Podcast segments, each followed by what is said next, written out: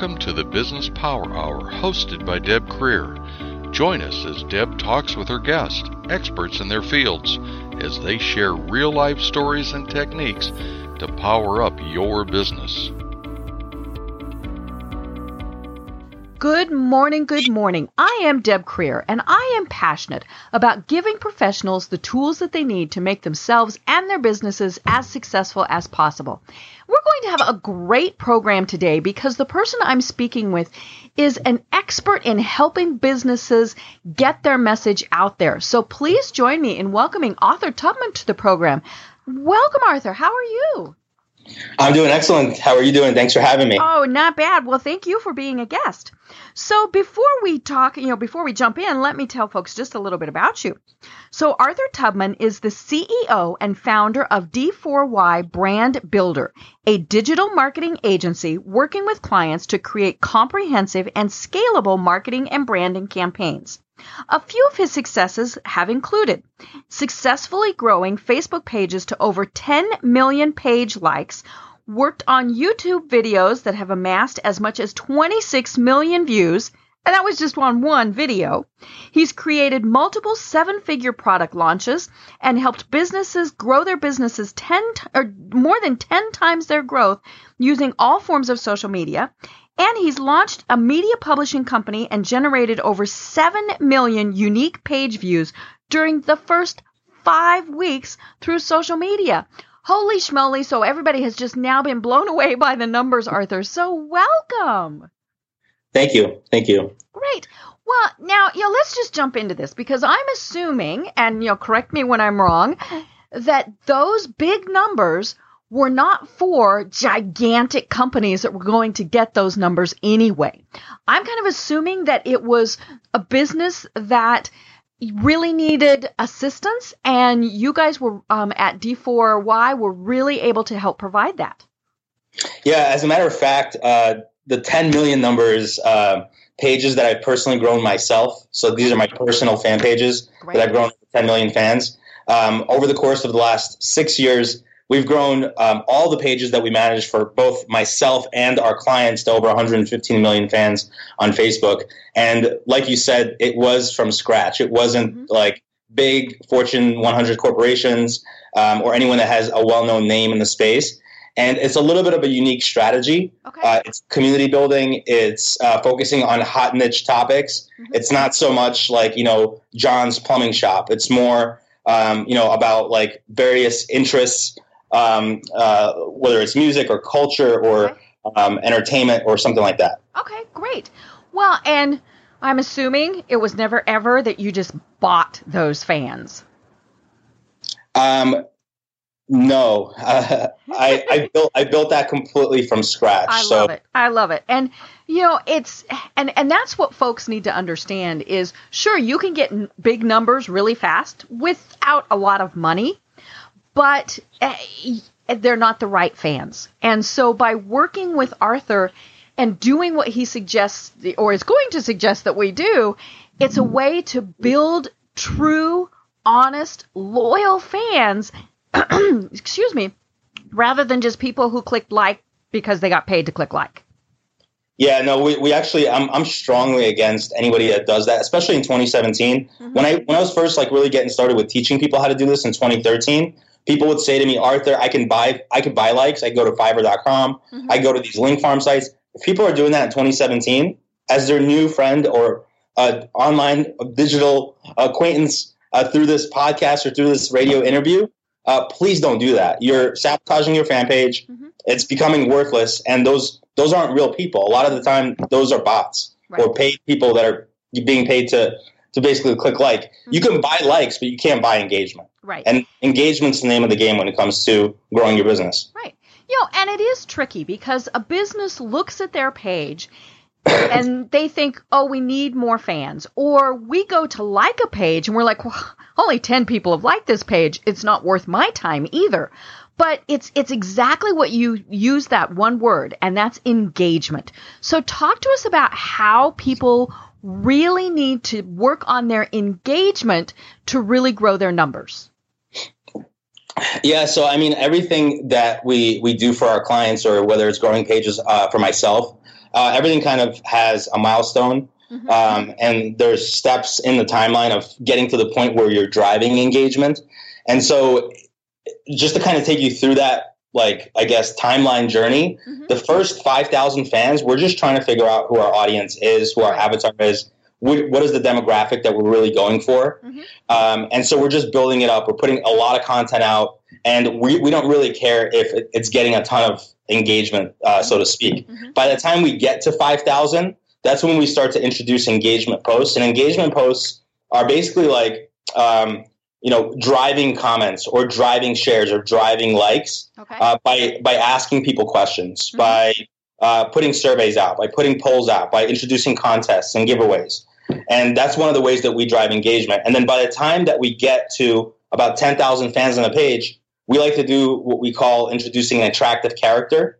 So it's not just a page that's faceless, but it's a page that's run by somebody, a person. Okay. And so we like to be able to introduce our client or a person to basically say like, "Hey, I'm the person that started this page. Mm-hmm. I love this topic, or I love you know this thing that we're in together in this community, mm-hmm. and I want to you know tell you about myself, but I also want to learn about you." Okay. And that drives more engagement, right? Um, I don't know, uh, you know, how familiar you are with like the Facebook Live craze, mm-hmm. but right now, I mean, a Facebook Live video will produce 10 times more engagement than any other type of post right. that you can do. Mm-hmm. And it also creates that personable connection with your audience.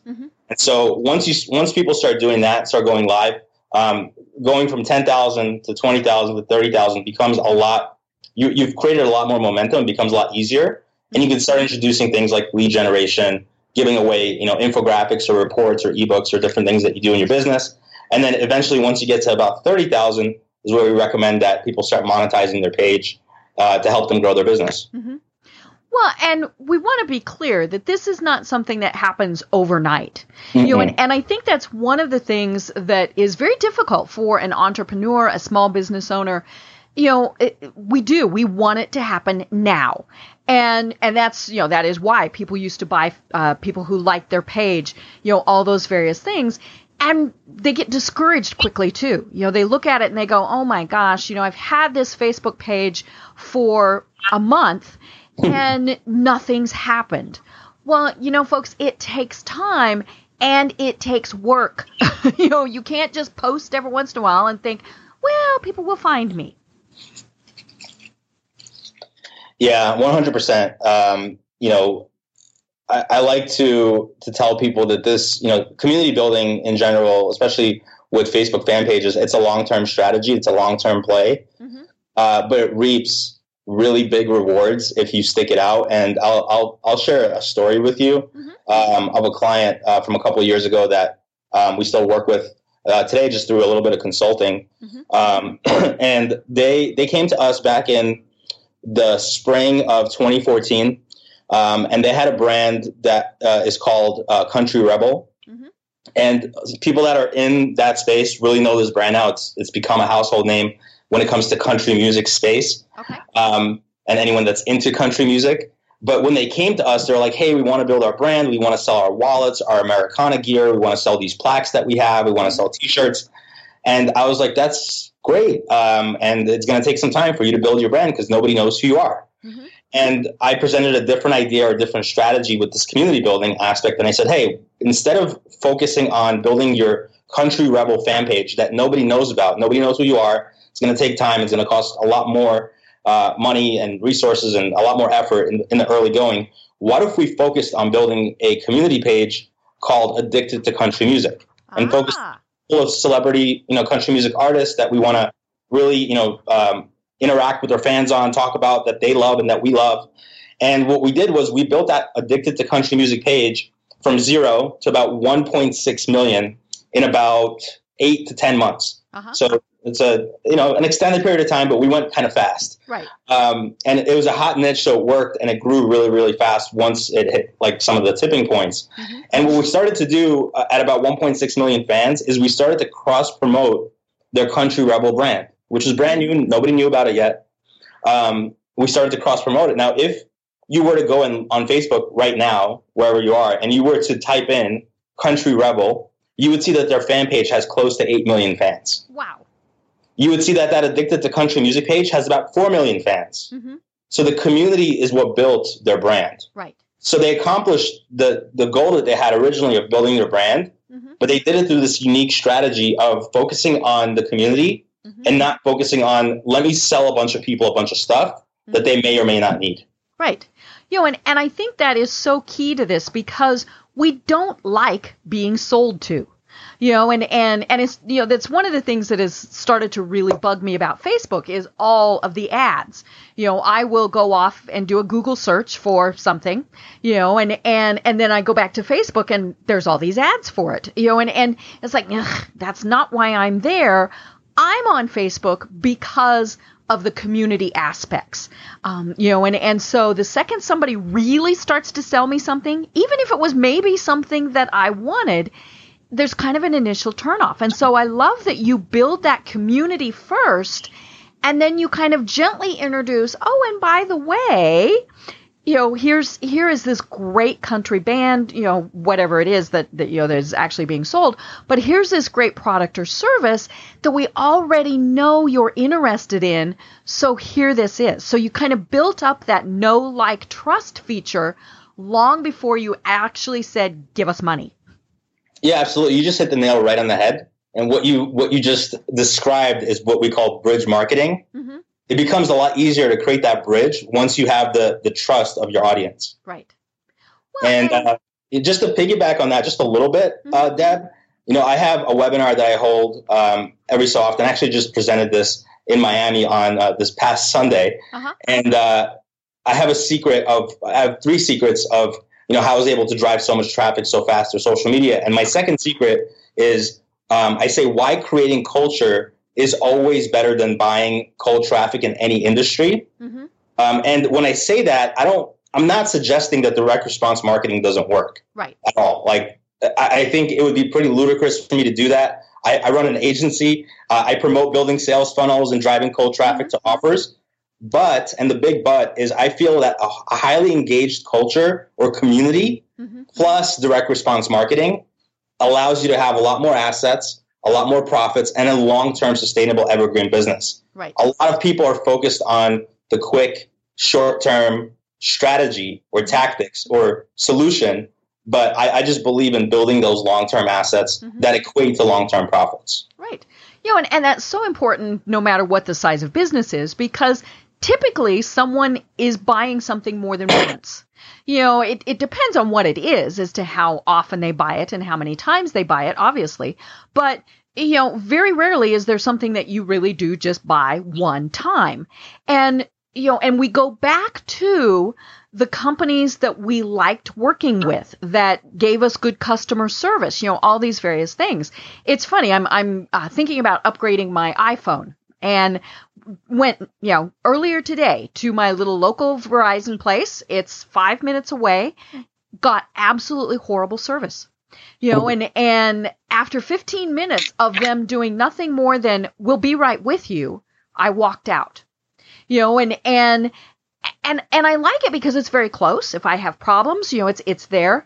But you know, we we like you know, I I like dealing with them because of the proximity. You know, I built that relationship with them over five years, and they drop the ball. You know, and, and the same thing happens whether it's social media, whether it's whatever.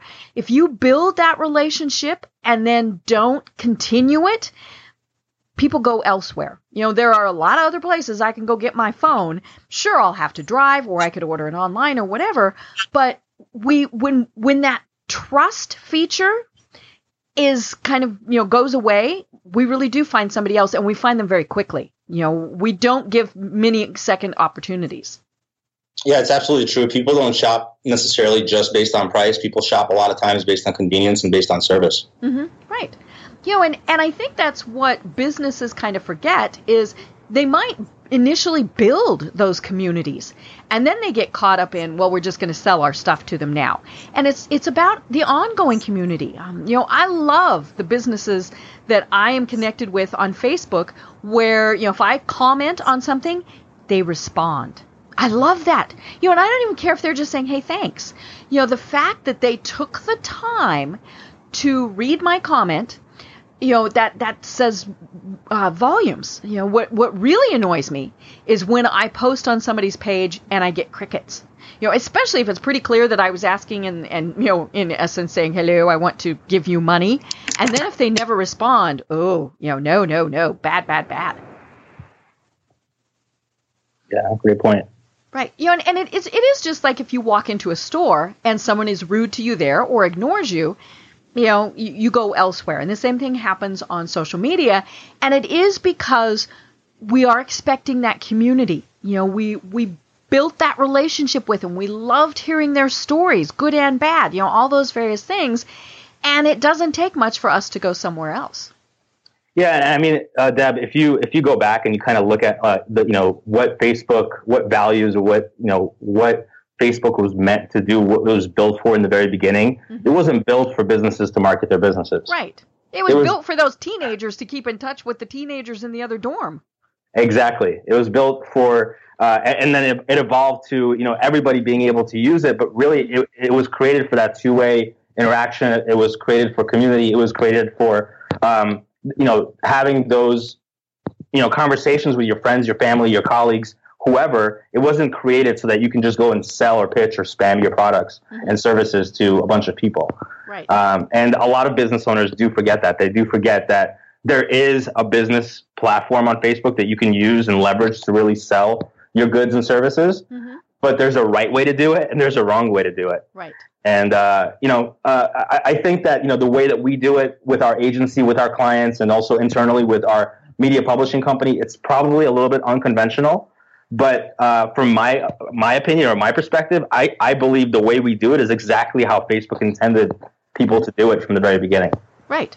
You know, and it's I understand Facebook is a business, you know, and and so they have to make money, and that's why they do the ads.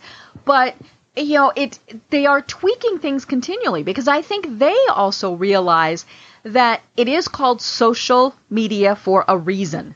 Um, you know, and, and so it's interesting. And then, of course, when you add, you know, have the other platforms, you know, the absolute worst thing to me is when I am on LinkedIn and I get the spammy salesperson there. You know, hi, thanks for connecting. I would like to sell you my product. I'm like, gah. you know, and, and on Twitter, it's kind of like, oh, well, you know, whatever. And and typically it's because they've got an autoresponder. You know, you you connect, you you follow them on Twitter, and then you get this wham, hey, I'd like to sell you this product. I'm like, okay, whatever. Um, and so I ignore it on Twitter. But you know, it's it is one of those things where when businesses are using them, I think what we always have to remember is we're not the the what we're connected to is not a business. We're connecting to people and so we have to remember to treat them like people and be and treat them like we want to be treated ourselves. Yeah, absolutely. And um, you know, I, am a I'm a big believer in uh, in masterminds, and I'm part of a mastermind uh, with uh, Russell Brunson. I don't know if you're familiar with with Russell or not. No. Um, but he he's got a concept called the attractive character. Mm-hmm. And he believes very, very strongly, and it's one of the things that he teaches constantly. He's got a couple best-selling books out and the concept that he talks about is the attractive character. Mm-hmm. So anytime that you have, you know, a fan page or you have you know, Instagram profile uh, or you're on LinkedIn or whatever social platform you gravitate towards where you feel like you're speaking the language mm-hmm. of the people that are there, it's very important that you um, you're a person first. You're right. not you're not the business. You come out, you share your story, uh, you share your epiphany story, you share how you discovered the solution to the problem that you're having that maybe other people might be having. Mm-hmm. And it's not about here's the problem, here's the solution, buy my product. Mm-hmm. It's here's the problem, here's my solution, and here's how it changed my life. And that's probably going to allow people to gravitate towards me to want to find out more about what I did. And if they're not interested, I'm going to keep telling more stories, and I'm going to tell, show them the inside of my life. I'm going to uh, display my lifestyle. I'm going to take them with me when I go on my run my errand, or I'm going to take them to the gym with me if I'm a physical trainer, mm-hmm. or whatever vocation they're in um, they're really immersing their audience into it, and they're not right. focused so heavily on you know trying to just sell. Mm-hmm. Um, they're doing the selling by storytelling. Right. Well, and uh, the the important thing too is somebody might look at that and go, hmm, "That's not for me." Okay, that's fine. you know, then you get to move on, and they get to move on. Exactly. Well, you know, when I was looking at your website, Arthur, which is D four, the number four, ybrandbuilder.com, you have this great video on there. And I wanted to mention it right now because it does exactly what you are talking about. It lets people get to know you and to know then if they want to work with you. And and you've titled it the entrepreneur's journey. So it really did intrigue me. You know, it's it's about seven minutes long. I watched the whole thing. I actually and mm, I turned off my radio so that I could focus on it which is really pretty unusual. You know, I'm kind of one of these that I'm like doing multiple things at the same time and not quite paying close attention to all of any of them. but your video immediately intrigued me because it was you and and I love that. So talk to people about that and and we you know we want to encourage them to go and, and look at the video themselves, but talk to us about it. Again, it's called the entrepreneur's journey and it really was fascinating. So tell us a little bit about how that came to be. Yeah, I mean, um, the last couple of years, uh, you know, I, have been doing a lot more podcasts. I've been doing a lot more speaking, mm-hmm. and you know, I, I, I, am a lot of people call me like a plate spinner. I have a lot of different businesses going on at the same time. Mm-hmm. You know, I, I launch courses teaching people how to build communities. I, I run a digital marketing agency where we help people with content and we help people with building communities. And I have a media publishing company where we drive millions of visitors every single day to our websites. Mm-hmm. And it's it's all really you know really cool. Um, but uh, I think it's really important for people to understand that, um, you know, I didn't wake up one day and I'm like, all right, I'm going to drive a million visitors to my website today. Right. Um, you know, it was a process for me. It, it took time, you know, and um, I say this a lot, and I think it's one of the first things I say in the video. Uh, if you think in eight, if you think eight years is an overnight success, eight years is a is a pretty long night. I know. I love um, that and it's true you know uh, when i when i first you know started speaking i you know a, a lot of times um, you know, people that would invite me to speak, they're like, Arthur, we want you to teach your, you know, your Facebook strategies, and we want you to teach, uh, you know, how you're, um, you know, how you're amassing these million people communities, and we want you to teach how you gather like so much engagement on your posts, and how you're able to drive so much traffic socially and not have to pay for it. And I'm like, that's that's cool. I could teach skill sets all day long, but I feel like you know, skill sets alone are, are kind of worthless mm-hmm. uh, if you don't have good habits. And right. one of the things I wanted to communicate in this video is like, here's me, here's my journey, um, here's a little bit of my background. My family, you know, immigrated to uh, America from a communist country. It took them like 15 years mm-hmm. to get accepted to, to move out uh, to, to the U.S. And I'm super grateful for it. My sister and I were able to get a much better uh, ability to have a, a, a good lifestyle Mm-hmm. Um, and I'm really grateful for my, my parents for persevering through that because they could have very easily got declined and said, oh, I guess we can't go. Right. And it happens a lot in business, right? People start a business and in a week they have no success and they're like, mm-hmm. oh, didn't yeah. work. Yeah. Mm-hmm. Probably, probably not for me. It's like, you know, it's the point of the point of creating this video is a share my story, but b to remind people that um, you know they're obviously getting into business or they're getting into like a hobby that eventually becomes a business mm-hmm. uh, because they have something to share with the world, and constantly, you know, having to remind them that that that story that they're telling it matters, and, and people need to hear it, and it's selfish not to share it. And I know for me, Deb, for a long time, I was I was nervous about getting on stage mm-hmm. and sharing myself and sharing my story. And it was easier to you know to share like oh how does how do you get leads on Twitter how do you get leads on on Facebook but what's a lot more powerful and a lot more moving is sharing with people what are the habits that allowed me to be able to actually hone those skills in mm-hmm. and become a master at them. You know, what are those?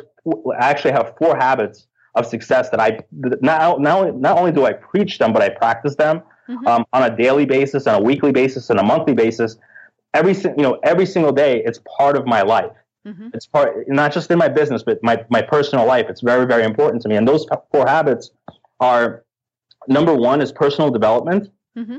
And um, you know, I don't I don't believe like you have to sit there and like read books and like watch courses all day long and not do anything because that's not going to help you grow uh, your business. But it's really really important that you incorporate it into your life in some capacity, whether that's listening to a podcast like like yours, or you know, reading a, a really good book or reading a biography about a, a person that inspires you, mm-hmm. um, or it's you know, watching a workshop or a seminar uh, recording that just went on that you weren't able to be a part of, and now you're watching a recording of it personal development has shaped me. It's it's allowed me to continue growing as a person, continue to put good stuff in so good stuff could come out. Mm-hmm. Right. Number two is has been mentorship, mm. and um, you know, I'm a big believer in mentorship. I have I have many different mentors for many different areas of my life mm-hmm. at any given time. So if I want to work on my health, I'm going to get a health coach. Okay. If I want to, if I want to be a higher performer, I'm going to get a high performance coach. If I want to figure out how to do uh, my finances better, I'm gonna I'm gonna hire somebody that's awesome in finances and help have them show me their system so I can be better at it. Mm-hmm. If I want to be a better CEO or leader, I'm gonna take a leadership course. So I'm a really big believer in mentorship and latching on to people that have been where you want to go, so you can get there faster. You can you can bypass a lot of the the bumps and bruises. Not saying that those aren't important because they are, but you can bypass a lot of them so you can get there a little bit faster by having that mentor in your corner. Uh, you know, basically you know, egging you on. If you think about like Rocky, mm-hmm. um, man, I I'm gonna space on the on the guy's name, but the guy that's in his corner, he's not boxing, but right. he's in his corner. He's coaching the old guy. the, old, the, old, guy, yeah. Uh-huh. And I'm probably gonna get abused for not remembering the guy's name right now. I, I, I, can see him in my head. I can see him. Oh, I, I, I, totally see him. He's got his beanie on. He's yelling, right. screaming. He's not fighting, uh-huh. but he's he's egging on Rocky so Rocky mm-hmm. win. And that's what mentorship has done for me. And it's not just mentorship in a one-on-one setting, but it's mentorship in a group setting. Mm-hmm. And I'm in a lot of different masterminds. There's a lot of power to meeting with people that are, um, you know, of a higher caliber. Mm-hmm. Um, not people that you know are just getting started necessarily, but people that are like I look up to, and I'm like, man, you guys are growing these big businesses. It might have nothing to do with the type of business that I have, but I want to learn from you. Right. And so I get together with them a couple times a year, and I do that. The third habit is time management. Mm-hmm. And uh, you know, a lot of entrepreneurs they just they just don't know how to manage their time. And I know that you know your your your original question was about the video, but I know I mentioned this a lot uh, in the video. You know, it's it's just so interesting to me. You know, entrepreneurs in general, like we're we're rebels. Mm-hmm.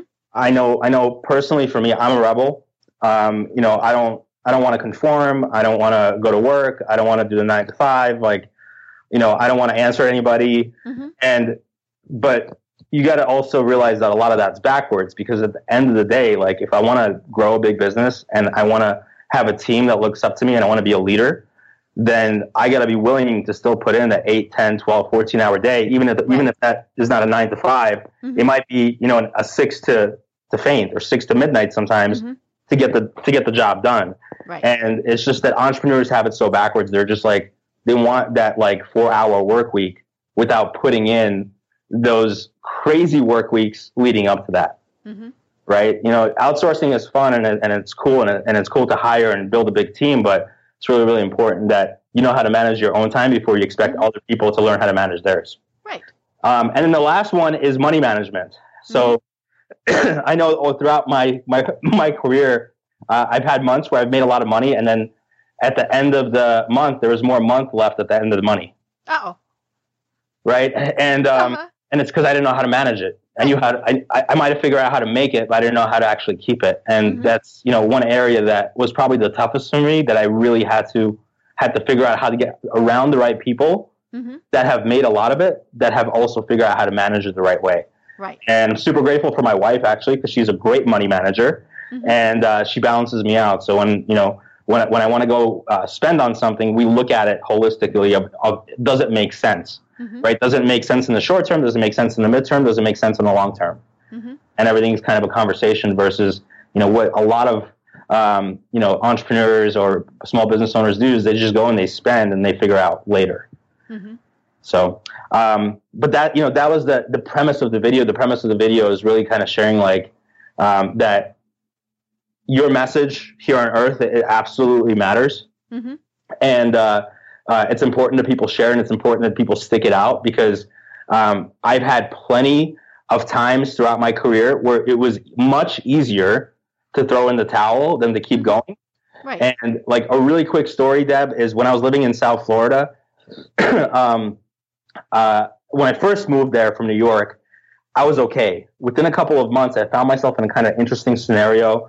Um, had some things happen financially that were, were unexpected and I found myself squatting in a house in South Florida. Mm-hmm. And um, you know, I have a background with uh, you know drug abuse and drug addiction, and by this point, I had about two years sober. I'm at about almost almost 11 and a half, um, 11 and a half almost years uh, years sober now. But back wow. then, it was about two years sober. Mm-hmm. And um, I found myself like squatting in this house in South mm-hmm. Florida. I didn't have uh, the ability to pay the water bill, so I couldn't take showers there. Mm-hmm. I couldn't pay the electric. I had, um, you know, candles for light, and even if I could pay it, it was like it wasn't my house to pay right. it. Right? Yeah, the bills didn't come to you. Exactly. It was just like even if I had it, it I'd have to figure out how to be able to pull it off. Mm-hmm. Um, and but in my mind, I was like, well, I could pull it off, but do I pull off the you know the money to you know, pay for my bills or do I pay for leads in my business and continue chasing my dreams? And most people, I mean, and there's nothing wrong with if you take, you know, there's nothing wrong if you take the bills decision. I think it's a smart decision to take for most people, especially if you have a family and you have mm-hmm, kids or you have stuff going on. I was mm-hmm. single back then and I didn't have a lot of anything like depending on me necessarily. Uh-huh. But I chose this other path of like, I'm going to pay for leads in my business. So I keep chasing my dreams. Mm-hmm. And, you know, that's probably not the best scenario. Like rock bottom type moments are probably not the best scenarios. But how, how many, you know, scenarios can somebody that's listening to this think of where you could have easily pushed a little, yourself just a little bit harder to keep chasing your dreams, but you decided to take the easy way out? Right. Well, and sometimes it wasn't the easy way out. It was the, oh my gosh, that's too scary. Exactly. And, you know, and, and, and, you know, I, again, I love the part in your video where you're not perfect you know and and and you talk about your addiction and things like that. And i think to me that's what makes you human. And that's what's very difficult for so many business owners. We think we have to be perfect you know and and we you know and and and, and you know it might mean that somebody looks at it goes well you know no that's that's not who i want to work with okay, then you didn't want to work with them to start with. So, you know, not a big deal. They can go on to, to somewhere else. Um, and then you've got these cute little videos, and they're very short. They're like, what, maybe 20, 30 seconds of your team members where they talk about if they could have a superpower, what would their superpower be? And I loved that too, because again, it's letting people get to know just a little bit about someone that they might want to work with. So, Deb, if you had a superpower, what would that superpower be? Um. Oh, crud. See, and, and I knew you were going to ask that because I watched these early. I'll I'll think about it. and We'll get back to it later on in the program. No worries. I, I, don't want. I don't want to put you on the spot. I just okay. love that question. I know. Well, and you know, let's encourage the listeners too because we'll post about this obviously on on our various social media. We want to know what your superpower would be also. Um. You know, and and you know, it, it's it's one of those things where you know, you, you probably have thought about it that, well, gee, if only I could, you know, those type of moments. And, you know, yeah, it'd be fun to leap tall buildings and, you know, do all those things. But, you know, let's kind of make them something that is quasi business related. Um, you know, and, and, but, but yeah, so I'll, I'll think about that. We'll have it, I'll think about it. Hopefully I'll be able to come up with something here in the program. Um, but again, it is about letting people know who you are and, and getting to know you. And you mentioned Facebook Live. You know, I love Facebook Live videos because they're just about as raw as can be. And and I mean raw as in the video perspective. You know, you're doing it with your phone, your microphone doesn't always work, you know, you've got horrible backgrounds, it's reversed. I always love those. Um, you know, all these various things, but it's showing the person you know, and, and we're getting to know that person. And maybe you're doing it as a business tool. You know, I talked to a restaurant owner one time who I said, you know, do you do a special of the day? And he said, well, yes. And I said, what if you did a quick little Facebook video showing your chef preparing it? And you know, so there's all sorts of ways that you can use Facebook Live. But what I love about them is it truly is live. Now, granted, they get archived on your site if you want them there, but you know, all these various things. And, but we're letting people know kind of the nuts and bolts, the down and dirty, you know, all of those various things, and it humanizes us even more.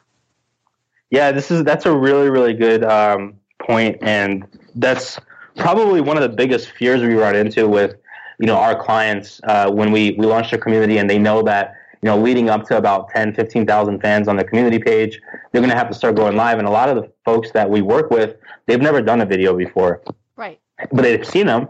They've seen the polished videos. They've seen the professional videos. Mm-hmm. They watch my video and they think every one of their videos has to be like my hero's journey video, which there's one of. Mm-hmm. And I have to keep reminding them, like, no, you know, people, um, you know, it's good to have that hero's journey, like commercial or uh, whatever it is about you, your your story. But really, people got to be able to relate to you. They they have to be able to connect with you. And the more raw that you can be with them, mm-hmm. and the more human you could be with them, the easier it becomes to make that bridge where you're not so you're not so far away from where they want to be.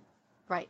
Right. If if you're a fitness pro- professional and you're like really in shape, and let's say that you're a woman and you're targeting other women and you're trying to help them really like I'll give you an example. There's a there's a gal out there. Her name is um, Kaelin uh, mm-hmm. and she's got a um, she's got a community called the Lady Bosses, mm. um, and it's a pretty big community on Facebook. And she does a lot of Facebook lives, and so she's like this buff woman, and she's like really in shape, but she has the background story, right? She used to be fat, mm-hmm. she used to be out of shape, and she used to hate the way she looks, and she had like all these insecurities about herself. Mm-hmm. And then she did what she did, and she got to where she's at now and now she shares that with other um, other women, and she doesn't have it where there's a green screen and there are these light you know lights all over her, and there's she's mic'd up and she's got like a whole crew. No, I mean she does that for her launches. But when it mm-hmm. comes to the Facebook Live videos, she's in her boardroom, or she's in her bedroom, or she's in her living room, or she's mm-hmm. hanging out with her with her husband, and she's just being raw. She's just being herself, mm-hmm. and that's why people love her as much as they do because they feel like they can not only relate to her, but they feel like they can you know, they feel like they, they can actually hang out with this person.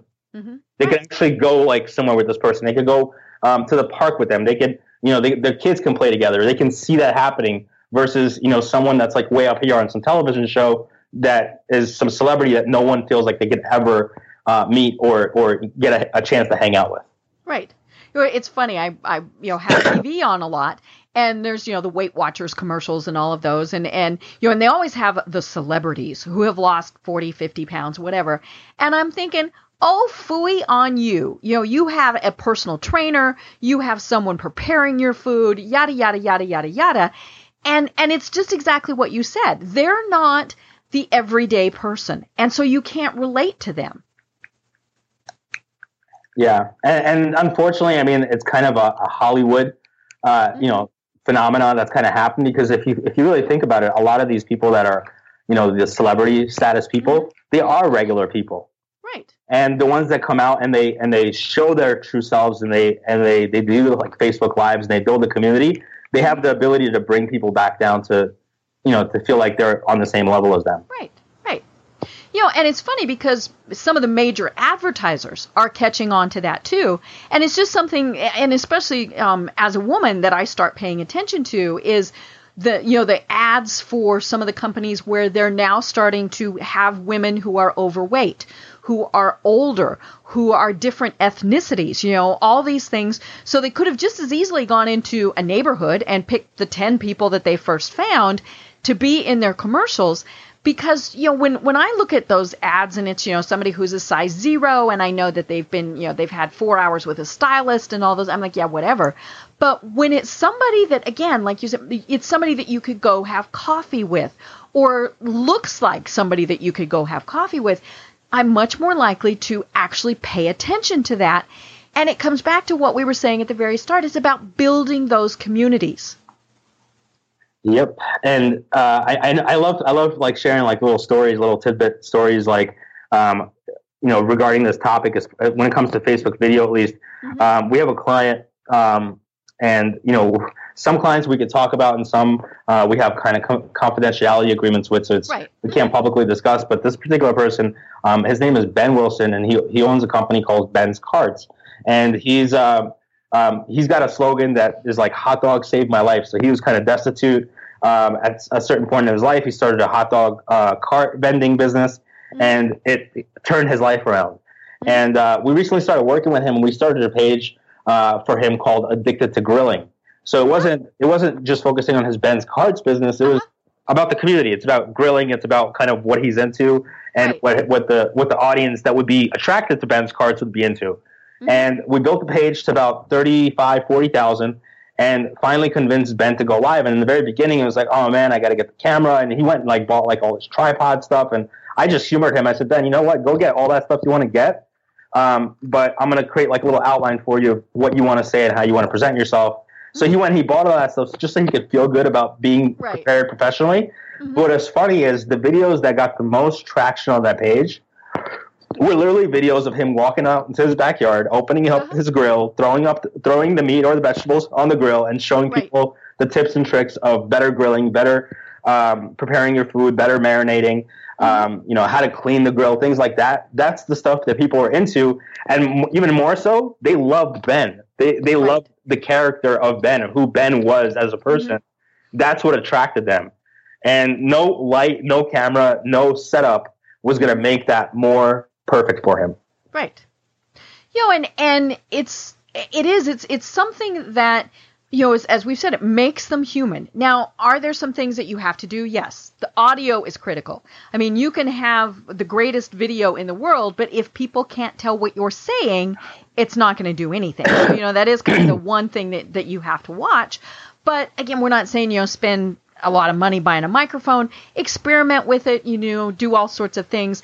And part of it is, you know, how you're doing it, you know, uh, kind of, you know, some things like that. But again, we, you know, we know that you're not spending a hundred grand on it. So if, you know, it cuts out every once in a while or there's wind or, you know, doorbell rings, whatever, again, it makes them human. Yeah, I mean, the biggest thing I'll say to that is I agree with you. Audio is extremely important.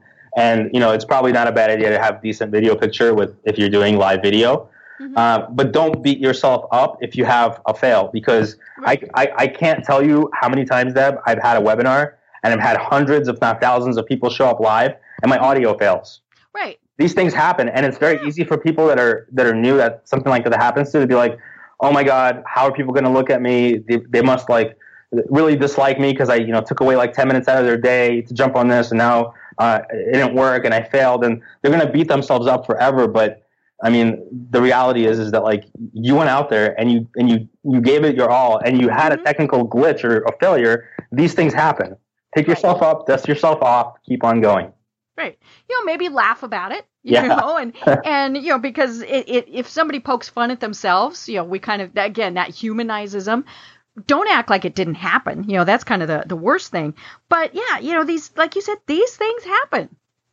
Yeah, it was, it's funny. Uh, we, we did a webinar, my, my friend Chris and I, we did a webinar uh, about, I want to say about two and a half years ago. And we were doing Google Hangout and Google Hangout back then was a little glitchy. Um, and I remember we invited uh, a lot of people and we had about, you know, 2,000 or 2,500 people register for this webinar event that we were doing. And we had 1,500 people show up live.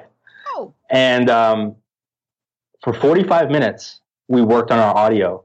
Mm-hmm. And because of the clout and the community and the trust and the rapport that we built with our audience, over 90% of the people that were there from you know the time that we went live to the mm-hmm. 45 minutes in when we finally got audio working mm-hmm. ended up staying all the way through cheering us on getting us to to go so i i think you know bringing it kind of full circle building the community super important building that trust super important building that rapport super important getting your audio and your video right also important but again don't spend you know your last dollar on getting the best highest production quality stuff um, you know focus more on sharing yourself and sharing who you are right well you know then one of the things that is so important is what you're actually posting and that's the content so, you know, one of the things, and it's it's funny. I always ask my guests, you know, what would you like to talk about? And what would you know what you submitted was you, you wanted to talk about content marketing, and you know it, it is part of this whole thing. Actually, it's it's obviously very critical to it. So, talk to us first about what is content marketing, and then let's talk about why it is so important. Yeah, so I'm a like I said earlier, I'm a big believer in in being able to create more assets mm-hmm. uh, through like the long term marketing campaigns that you do.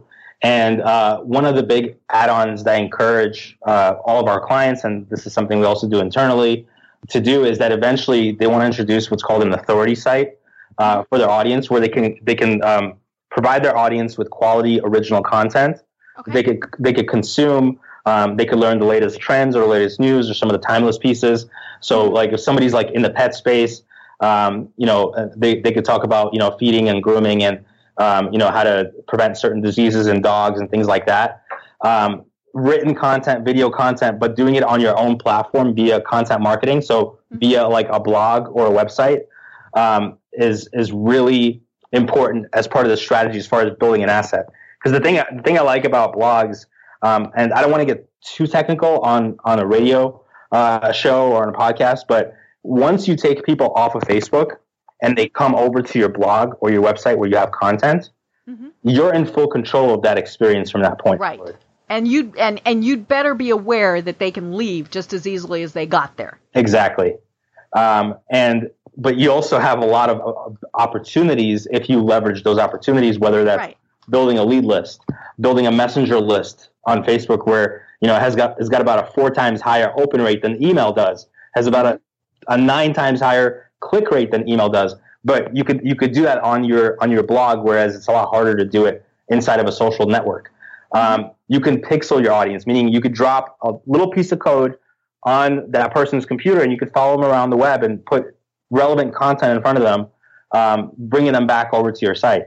Mm-hmm. Um, you know, you can you can host contests, you can you can embed videos, you could do full blown shows on your on your blog. There's a lot of different things you could do to really start driving community, to really mm-hmm. start driving um, you know that that interaction on a much deeper level with your audience.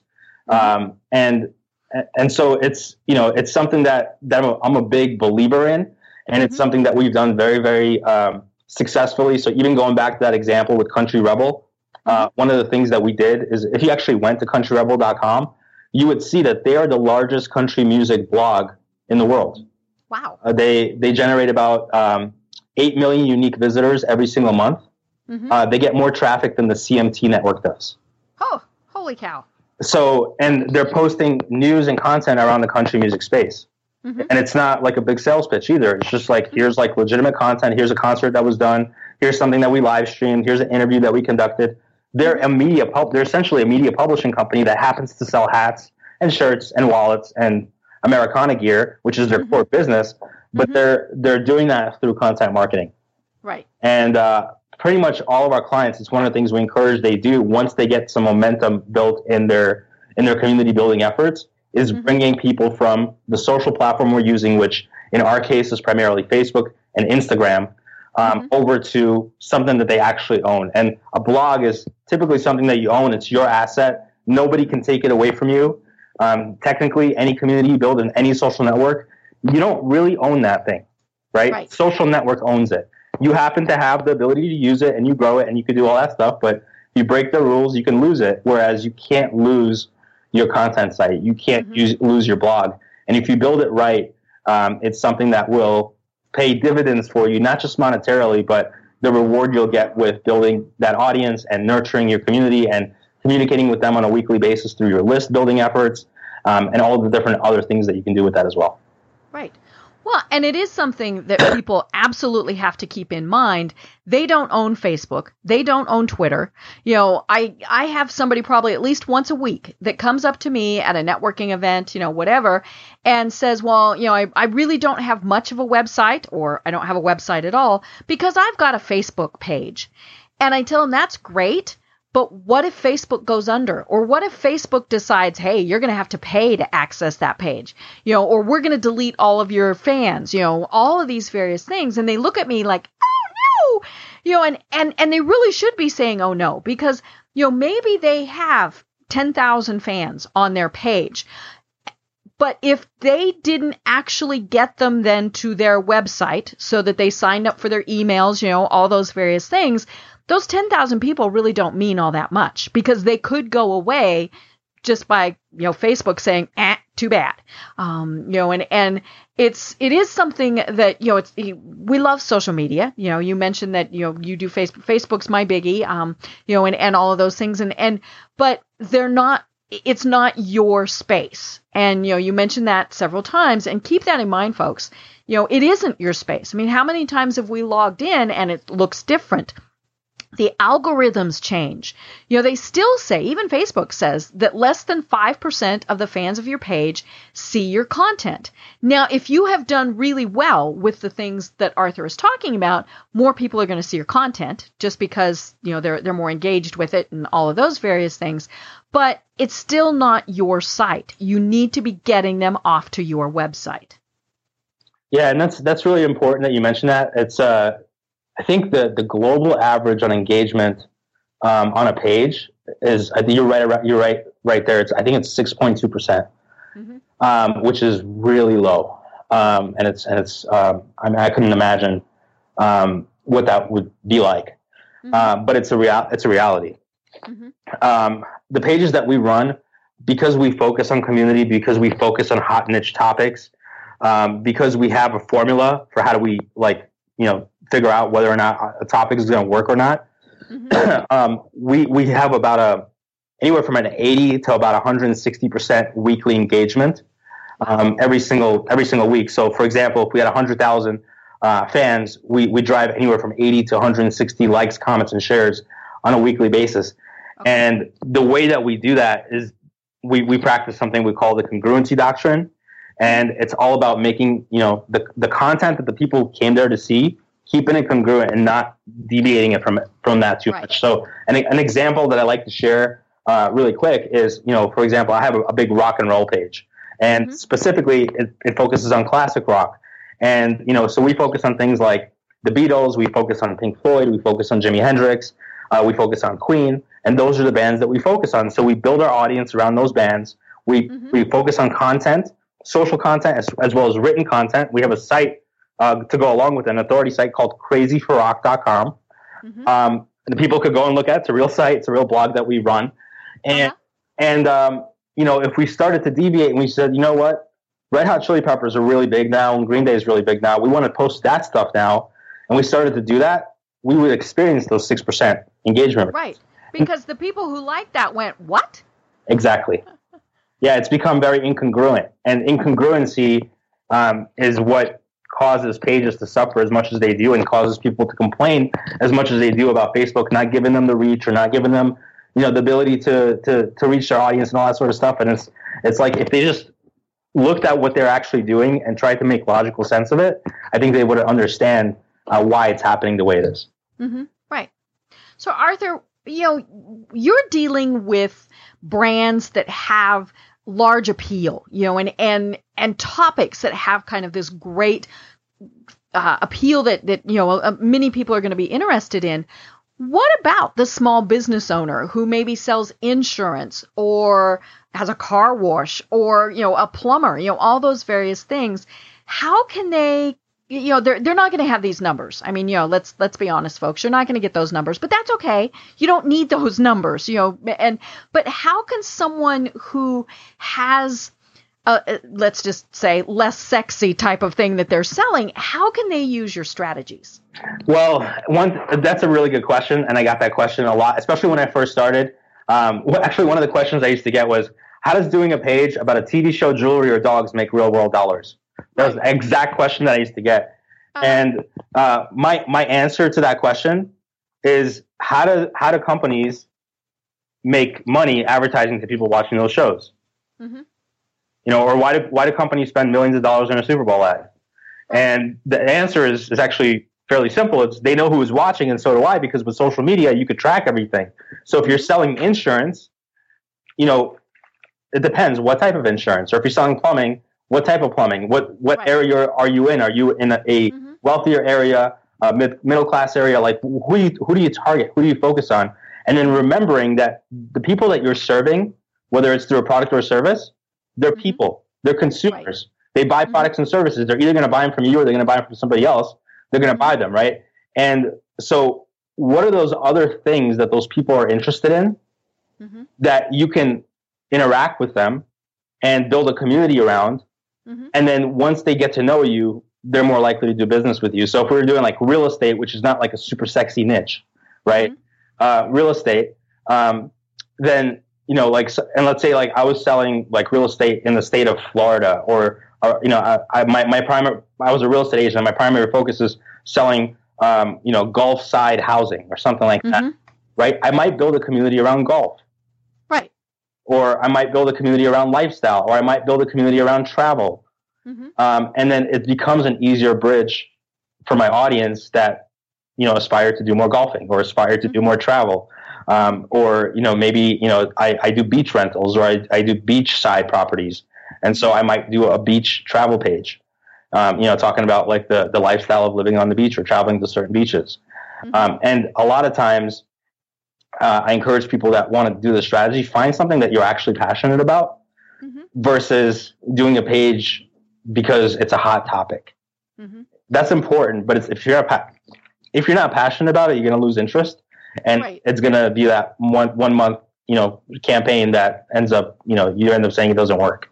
Mhm. And I know I've had you know one or a hundred of those before, Mhm. um, where I pick something and I don't really like the topic, but it's a hot topic, and I do it, and I'm like, I really hate this topic, Mhm. and, and I just abandon it. So, um, you know, that's a good question. You know, there's not there's there's business out there where you love your business and you know that you have a, a ton of it, especially like plumbing businesses, insurance businesses. Everybody needs insurance. Everybody needs plumbing all the time. And so, how do you create that bridge? What are the people that are buying your service or your product also interested in, and where can you find that middle ground where you can find something Mhm. that you, you could talk about with them? Right. Well, and it's it goes back to exactly what we were saying at the very start of the program. You've built that community, and more importantly, they trust you. So then, when you gently, you know, mention that you sell insurance or you know uh, that you're a plumber or whatever, they're like, oh, okay. Well, I really like Arthur, and I love that he's been providing me with these golfing tips. And oh my gosh, I need a plumber there's Arthur, you know, and and so it is. It's about you know tying all those things together, and I can't say it enough, folks. It's about reminding people that you're a human and remembering that you're working with humans also. Yeah, and I, I know we're here at the top of the of the hour, Deb, but I, I want to share this one um, this one little thing. So when I first started this uh, this strategy, I actually I moved to Costa Rica from New York Um, mm-hmm. because I wanted to get away. I wanted to just experience life outside outside of the U.S. and wanted to just mm-hmm. relax. and I met a friend of mine that was just building these big communities that I didn't understand, like why you build communities around country music or Duck Dynasty or these different pages that he had. But he was uh-huh. making a ton of money and he was ge- generating a lot of leads for his business and he was ha- having a life living like surfing all day long. And I wanted mm-hmm. to learn, and that's where I learned the strategy. And one of the things he said to me is, "Hey, focus. You know, if you're going to do the strategy, focus on a on a niche or on a topic that you're passionate about." And um, I'll share with you and, and the audience and the listeners. Um, the, my my very first page was the Walking Dead fan club, and uh, I'm a big fan of the show, Uh-huh. and I follow it like I'm like really diehard fan of the Walking Dead. And when I first started, I got a lot of crap from some of my friends and colleagues who are like, Right. get like how are you going to use this page to make money or to generate leads or, or to drive business throughout Mhm. the years and quite honestly i didn't know either um, I, had, Mhm. I had no idea how i was going to do that um, i just i just knew that this guy was doing it and i was going to figure it out and once i realized that these people that watch the show are just people like me i'm a consumer they're consumers there's certain Mhm. things we like what are the commonalities and so, in retrospect, you know that page now has about 850,000 uh, fans on Facebook. Um, we still grow it to this day. We, we generate a ton of content for it on our authority site. We drive people over to our website. We, we collect leads. We do all that stuff. But Mhm. throughout the last four years or five years of building that page, that page has made me millions of dollars selling everything from gardening to survival to Mhm. uh, do it yourself stuff to crafting. And if you think Mhm. about it, people that watch that show, that's the type of stuff that they're into. Right. They're into survival. They're into uh, like growing your own food. They're into gardening. Mhm. Into Mhm. you know, farmers market type stuff. Like they're into that sort of thing. They're into survivalism. And I've also you know built other stuff on there and tried different things on there. But for the most part, those direct or indirect bridges that I've built, people were all over because once they figure out who's behind it and that we have this common interest of The Walking Dead, and we also have these other common interests of things we like to buy that we're going to buy regardless, whether it's Mhm. page or you know on Amazon. Um, it became really easy to create that bridge and sell products and services to those people. Right. Well, and it was important that it was, as you mentioned, a similar product. I mean, if you all of a sudden tried to sell a Mercedes there, people would be like, "What? Huh?" Yeah, You know? exactly. Um, you know, and, and so it, it is about tying it all together. And speaking of tying it all together, we have to wrap up. And this has been so much fun. I love this, Arthur. Um, I'd love to have you on as a guest again because I think we've just scratched the surface on how to really build communities that people can then leverage to sell their product and services. Absolutely, I'd love to. I'd love to be back sometime in the future for sure. So thanks for having me again. Great. Well, um, tell folks how they can find you online. Uh, best way, since we're talking about Facebook, is uh, they can reach out to me on Facebook. So it's just fb.com forward slash Arthur Tubman, my full name. Um, and my website is D4Y, D the number four, Y brandbuilder.com. So you could check out our, our agency there and uh, reach out to me on Facebook if you have any questions. And uh, look forward to connecting with each and every one of you. Perfect. Well, I am Deb Creer, and I, I know what my superpower would be. See, I remembered. It would be to have more minutes that we could be able to do this. So I would stretch time. I love that. and actually, I, I would do that. I would love to have more minutes every day, and especially when I'm talking with such fun people. So I am Deb Creer. I've been having a great time talking with Arthur Tubman. And until next week, everyone have a great day.